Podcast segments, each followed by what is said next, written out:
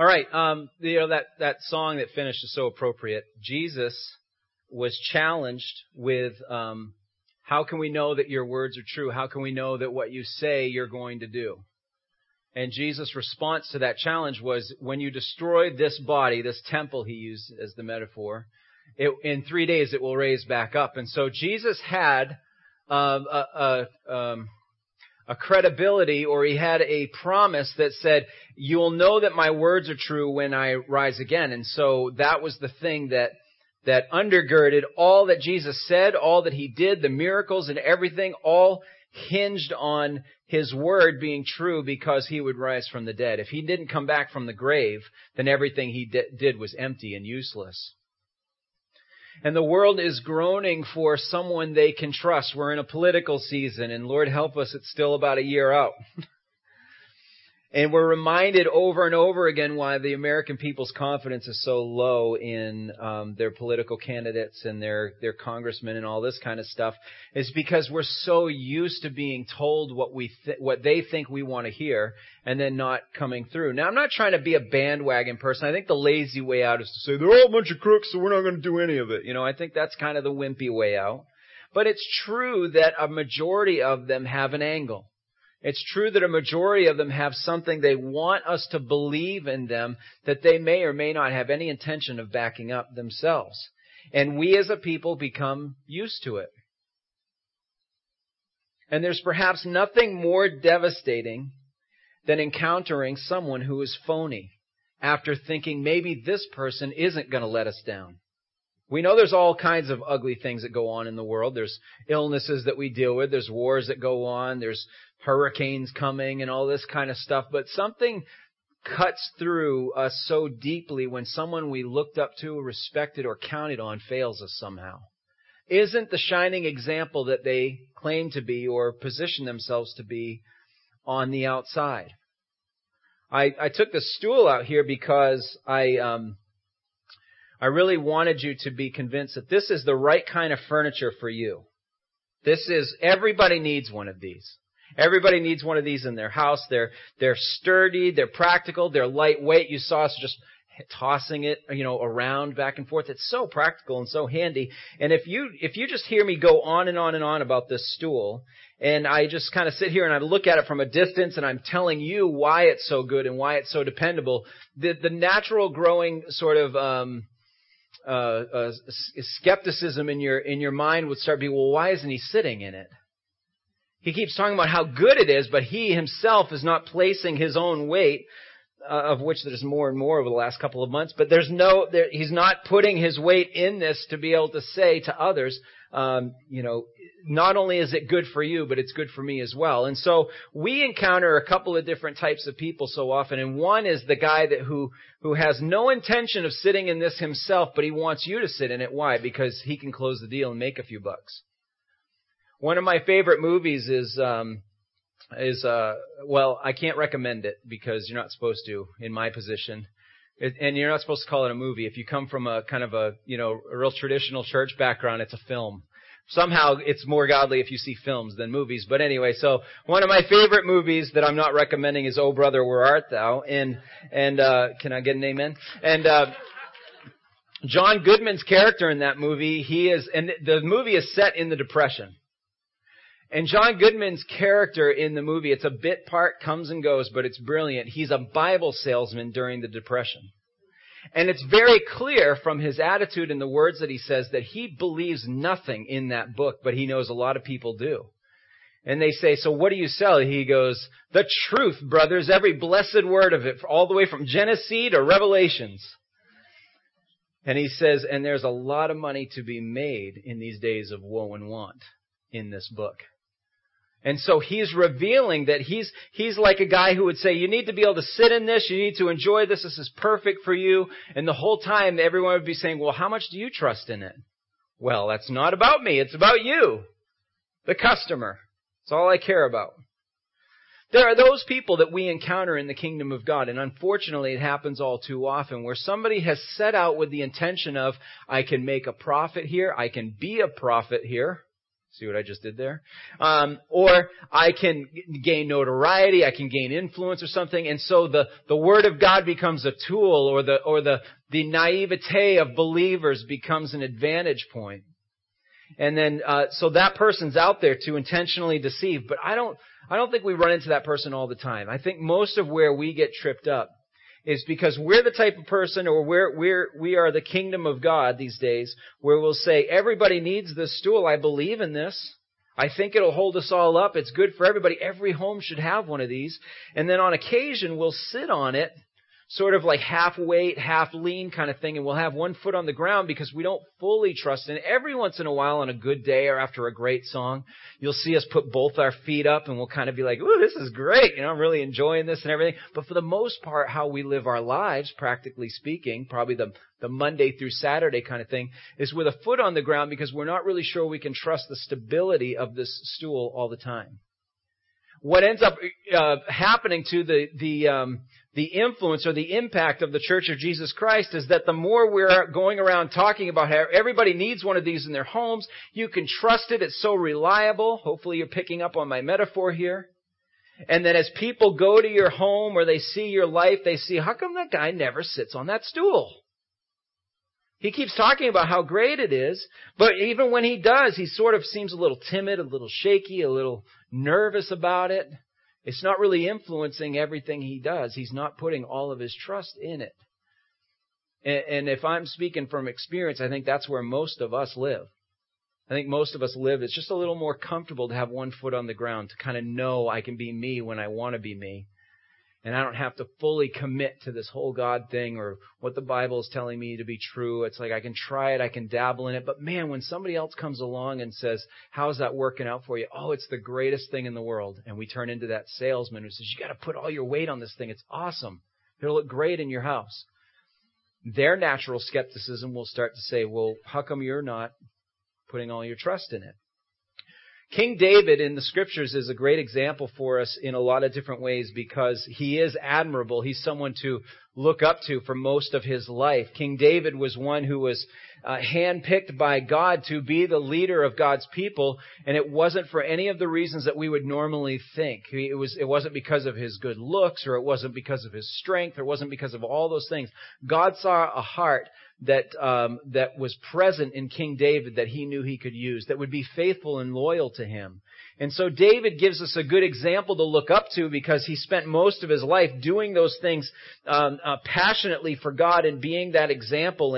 And all through the Psalms, which is the book that he predominantly wrote, you see him just leaning, someone who leans and trusts in God. He's putting all his weight on that stool, and he's saying he is one that you can trust. He'll protect you. He'll be your safety. He'll be your strength. And David's point was, I've got all these armies. I've got all this kingdom. I've got all this might, but I don't trust in any of those like some of the failed kings do. I trust in the name of the Lord our God.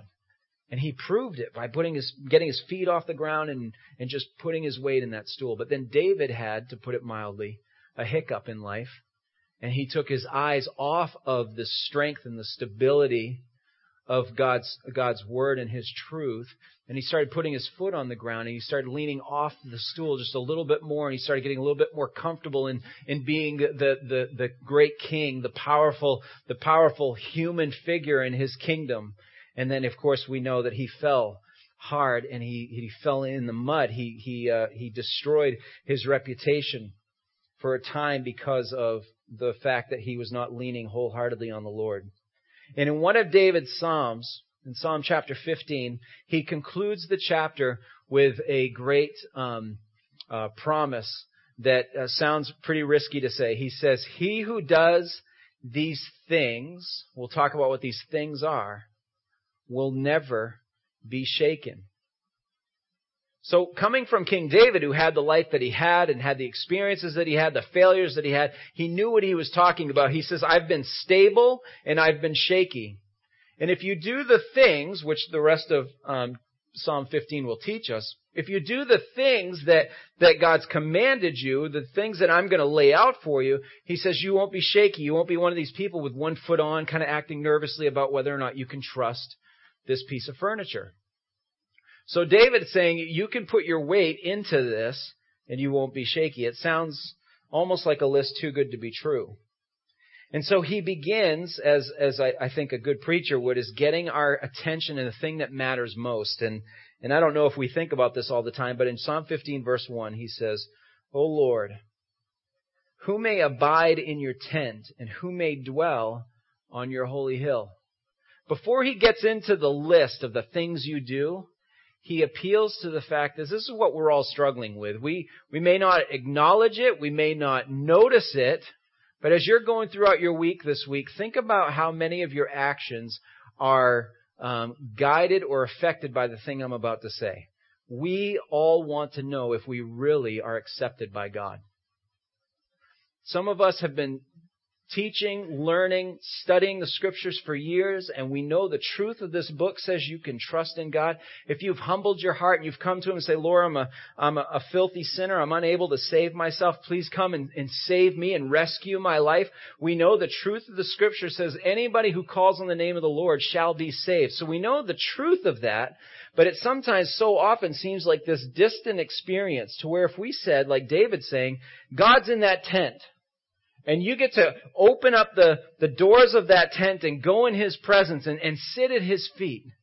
Even those of us that have been singing the songs forever and have experienced the washing of our sins away from the blood of Jesus, we'd all go, I can't go in there.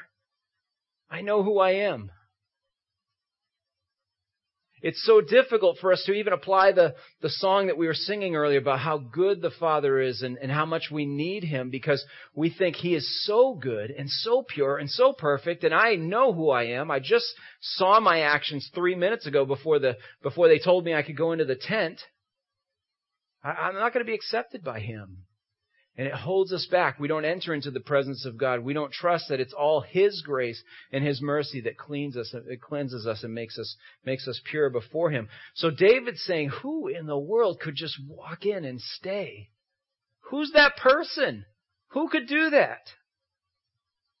And so for so many of us, that feels like an impossibility. So he says there is somebody who can do that. Verse 2, he says, he who walks with integrity and works righteousness and speaks truth in his heart. So let's play with the order of this a little bit. There's one phrase in there that I want to camp out on for the next few minutes that we have. But in order to get there, I just want to look at the fact that he's saying this is a person who works righteousness. And really all that phrase means is he does the right things for the right reason. There's so many people doing the right things for a different reason, for a selfish motivation or for a glory-seeking or a fame-seeking kind of motivation. And he says, this is a person who does the right things, the good things for God's kingdom and for others, for the right reason. But he also says, this is somebody who speaks truth in his heart. And to demonstrate that, I guess I would say I've shared with you before my mechanical foibles and my weaknesses in this area, right? Like I can do a couple of things with a car and that's about as far as it goes. And so often, I've gone out of the house. My wife could see me going out of the house to go into the garage or the driveway to work on a car. And I have all this determination on my face because I've stressed out about it for about 3 months. And I'm like, okay, I'm finally ready to be a man. I'm going to go try this. And I go out, and like 3 minutes later, I'm covered in grease and all this kind of stuff, and my hair's going in different directions, and I walk in, and I just sit on the couch, and she's like, what didn't work? What went wrong? Couldn't get the first bolt off. You know, like I've spent days and weeks watching YouTube videos or looking up things. I'm like, I think I can do this. And I'm trying to not be that guy who, can't do it and stuff. And then you go out, and the very first thing you try just doesn't work. But as somebody as messed up as me, if you came to me and said, this is the make and the model and the year of my car, I need to know how to fix it. In a couple of days, I could tell you how to fix it. Do you believe me? Well, if you don't, then you haven't looked up car manuals. You haven't seen YouTube. I can learn the information that I can just spout back to you. But it doesn't matter if you know who's telling you, does it? If I say to you, no, it's easy. You just take those 4 bolts off. The thing comes off. You just change this, plug this in there and everything. You'd say, well, sounds pretty simple. But let me tell you, when I went under there and looked, there was this hose that went in the wrong direction, or there was a bolt that was rusted that I couldn't get off. And what do you do in that circumstances? And I go, I don't know. because that's not what the manual covered. It never does, by the way. Stupid manuals. So the idea is that I can speak truth, but if I'm not speaking truth from a place of conviction or experience, it's empty to you, isn't it? You actually don't really want to hear me going on and on about fixing a car when you're like, this guy is a moron. He doesn't even know. So why would I keep listening to him? And so David is saying that the person that can actually enter into the presence of God and stay there and belong there is somebody who the truth rolls out of their mouth, but it's from a place of experience and conviction. And that changes everything. We're so used to the opposite, which even Psalm 12 deals with. It says that they speak falsehood to one another with flattering lips and with a double heart they speak. We're so used to flattery, aren't we? And it's time for that to go by the wayside. And all of this comes out of the very first phrase in verse 2 where he says, he who walks with integrity. And when the Bible is talking about walks, it's not talking like, I don't know, like the Bee Gees or something. Wasn't that there? You can tell by the way I use my walk. Come on. You with me? All right. Anyway, it's not talking about that kind of thing. This is why I should stick to my notes. That was nowhere on the plan to talk about the Bee Gees. And second service is always like, phew, I survived the first one, so I relax on you guys, and now you're going to be going, hurry up. Somebody who walks with integrity, the word for walk is like conveying a lifestyle. Somebody who moves in this manner, somebody who finds themselves in this flow all the time. That's what walking is as far as the scripture is concerned. And so somebody who walks with integrity is not the person that you want to be. We all have somebody that we want to be. We all have this goal in our mind or this envy in our mind. I wish I could be that person or act like this or whatever. That's more that you're a planner or a wishful thinker or something along those lines. But that doesn't mean you have integrity just because you want to be that person, even if you're picking the right example. Integrity isn't the person that you want others to think that you are. Go back to our Bible salesman. You know, the Bible salesman wants people to think that he really believes the book that he's selling, but he doesn't need to in order to close the deal. So that's not integrity. And integrity isn't the person that you used to be. So many of us have had good track records up to a time. It's like King David, you know, just spotless perfection, it seems, you know, and this heroic thing. And as it comes up and then some incident happens and we say, well, it's all worthless now. No sense in trying to be the person I used to be. Integrity is current. Walking is a lifestyle that's happening now. And that's what the scripture is getting at here. You know, we're so used to situational ethics. We see people that manipulate the situation of the moment, do the thing that helps them win, helps them gain whatever it is that they want, whatever their hearts desire. And if they can make the ends connect, if it can all work out in the end, then it was worth whatever activity it required to get to that point. Those are situational ethics or moral rules that are not absolutely binding because they can be changed, they can be flipped, they can be modified in the light of different situations. So David says that isn't the person who's able to sit at the feet of God and stay in contentment and to be in his presence and dwell there. Instead, he says somebody who walks with integrity. So what does a person of integrity look like? Well, there's a few things that he doesn't look like, and there's a few things he does look like. In verse 3, he says he doesn't slander with his tongue, nor does evil to his neighbor, nor takes up a reproach against his friend. He despises the reprobate. And he honors those who fear the Lord. He swears to his own hurt and doesn't change. He does not put out his money at interest, nor does he take a bribe against the innocent. He who does these things, like we said, will never be shaken. You think about that manipulator. You think of that person who's intending to deceive, but then you also think about the average user, if you will, of this stool, the person who says, no, it's good, and I kind of believe it's good. And if you're saying you need something, I'd definitely point you in this direction, but I'm having a hard time living in this comfort and living in this trust every single day. That is typically where we find ourselves, and that person is tempted to manipulate the circumstances for their benefit at all costs. That whole list was saying, you know, somebody who doesn't slander. Why would we speak evil about somebody else in order to lift ourselves up? Because we're an opportunist. because we want to look better than the other person. And that's where that slander comes in. Somebody who doesn't speak or practice evil against their neighbor. You think about the person who says, I'm going to take this from their... I'm applying the word neighbor real literally here, but I'm going to take this thing off their lawn and they're not even going to notice it's missing because I need it for my lawn instead. And so we take advantage of our neighbor situations and think nobody's watching. Who does that? It's a person who's an opportunist, who's trying to take advantage of a situation. And David's saying that person can't sit in the presence of God and really rest there.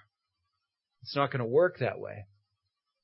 I'll share with you an example from my own life of where my, integrity took a hit. It's hopefully humorous, but it's true nonetheless. I have heavier examples, don't get me wrong. It's not like this is the worst sin I could come up with. I mean, you are public. I'm not going to share with you everything. But you know, when I first came here, I was trying to learn to play golf a little bit more. I'd only dabbled with it before, and if you're going to work with Bill Kripe, you don't just dabble in golf. You have to commit to it as a lifestyle. And so started doing that. And one opportunity I had, this was before we started allowing some of the carpool folks to park in the corner of the parking lot. We have this giant, huge parking lot, right, which during the week is vastly empty and long off. And you're thinking, man, if I could get a golf ball across the parking lot, I'd feel like the man, you know. So right out here outside the glass doors, we'd look for cracks in the tar. I just said we. I meant me. Nobody else was party to my lack of integrity. I'll just leave it there. And so there was this crack in the tar, and you could stick a tee and put a golf ball on it and look out at the big wide open of the parking lot. Now, there's a little golf tip for you. If you don't want to make a mistake, don't think about the mistake you're trying to avoid. There's some weird thing that happens. This is why golf is such a tough sport. Because if you're trying to hit over water, the worst thing you could do is say, I got to get it over that water. And yet somehow people expect you to block out the fact that there's a giant pond and there's ducks going whack, whack, whack, you know, and you're supposed to ignore it and hit the ball over the water.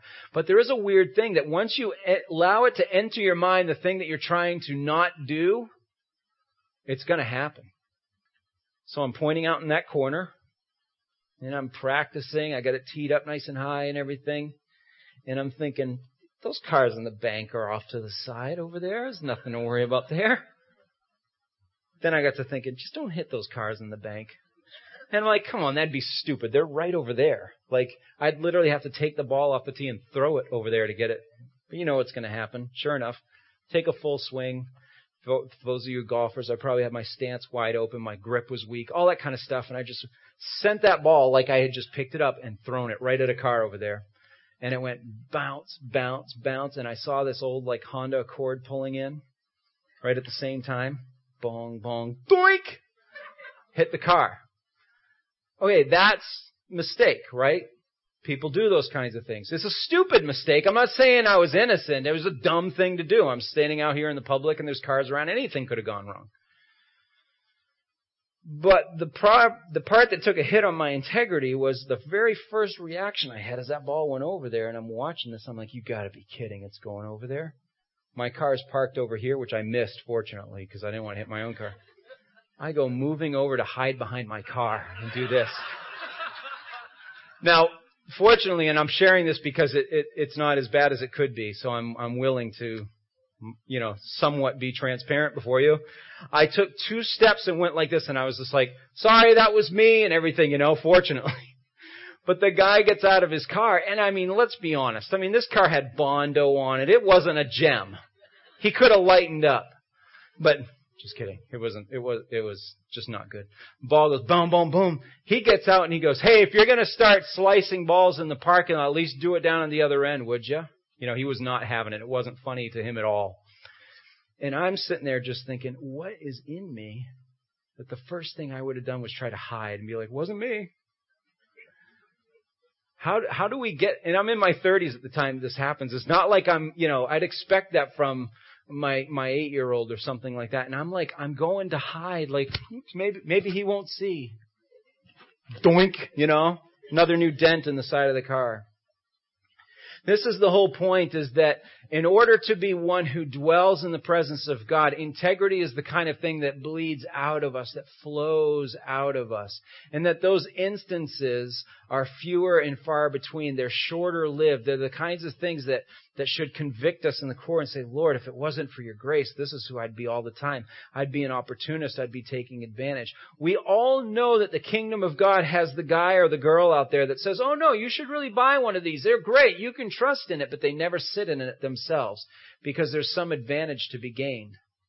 But I don't think that's where most of us live. I don't think most of us are struggling with trying to hawk something we don't believe in. We're struggling to practice what we say we believe in. Is that not true? And so when we come to the practice of the Christian life, when we come to living out what we say we believe, we have to be willing to be seen putting our trust in our faith in the thing that we claim is able to change everyone else's life, and that is, of course, the power of Jesus Christ. So as people show up at your house randomly or unannounced, or they catch you in the grocery store, or you're in your car, or whatever the case may be, do they see you sitting in full confidence and trust and rest in this stool? Or are you kind of talking about, oh, no, if someone put me on the spot, I'd say it's all great. I can sing a lot of great songs about this stool. I know the merits of it. I can talk about how the legs go into the stool top there and everything, how they're glued in. I can talk about the integrity of the stool itself. I know all the pieces of the manual. I can quote those things and stuff, but I'm just never quite willing to just sit in it and rest in it. And that's where the Church of Jesus Christ in modern America, I think, is taking its biggest hit, is that we all know what everyone else should be doing, but it's hard for us to place ourselves in this. As we wrap up, I just want to share one phrase that came out of, it's a Latin phrase, and it was really applicable in the time of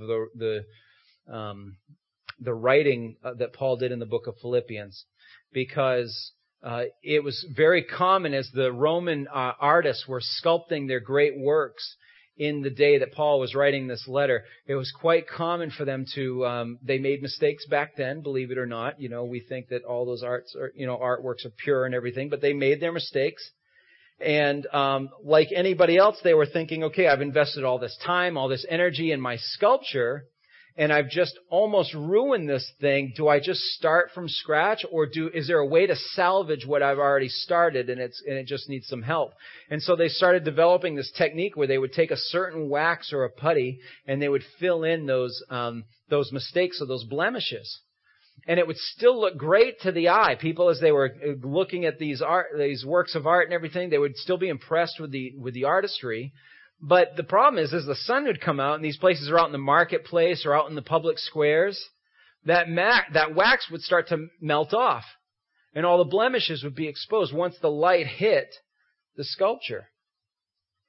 And so a Latin phrase came about, and actually we see the translation of this from Philippians 1:10 that says, so in other words, why would we be this person? Well, Philippians 1:10 answers. It says, so that you may approve the things that are excellent in order to be, and here's the Latin phrase, sincera, or without wax, and blameless until the day of Christ.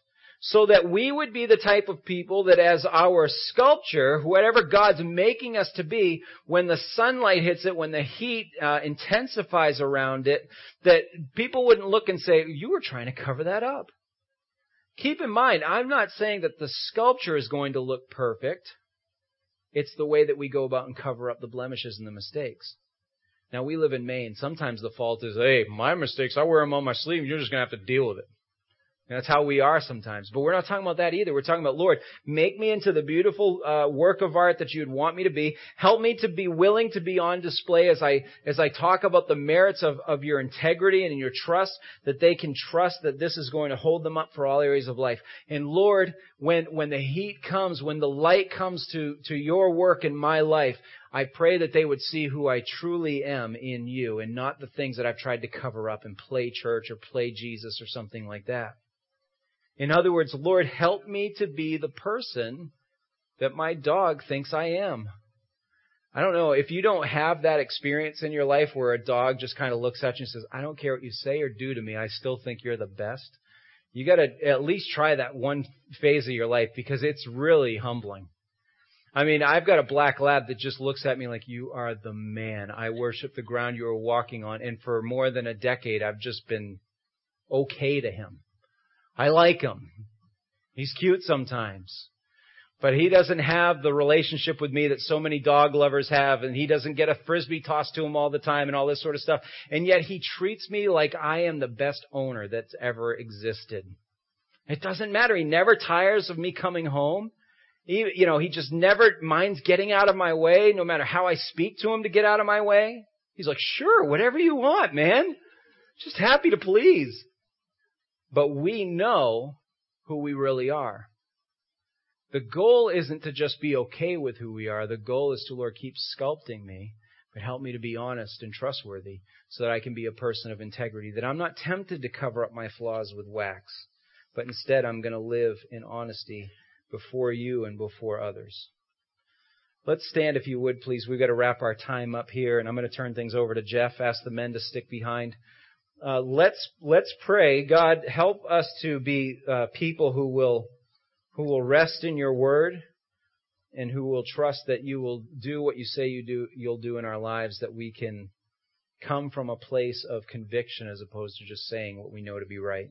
Lord God, we have all these things swimming around in our minds, and no doubt, Lord, each and every one of us thought of something today that you've been trying to get a hold of in us for a while, and we've held it back. We've held on to it. We've tried to put wax over it. And we're freaking out that one day the sun's going to expose it. And so, Lord, I know that feeling, and I know so many in this room do. And so, Lord, we need your saving grace more than ever.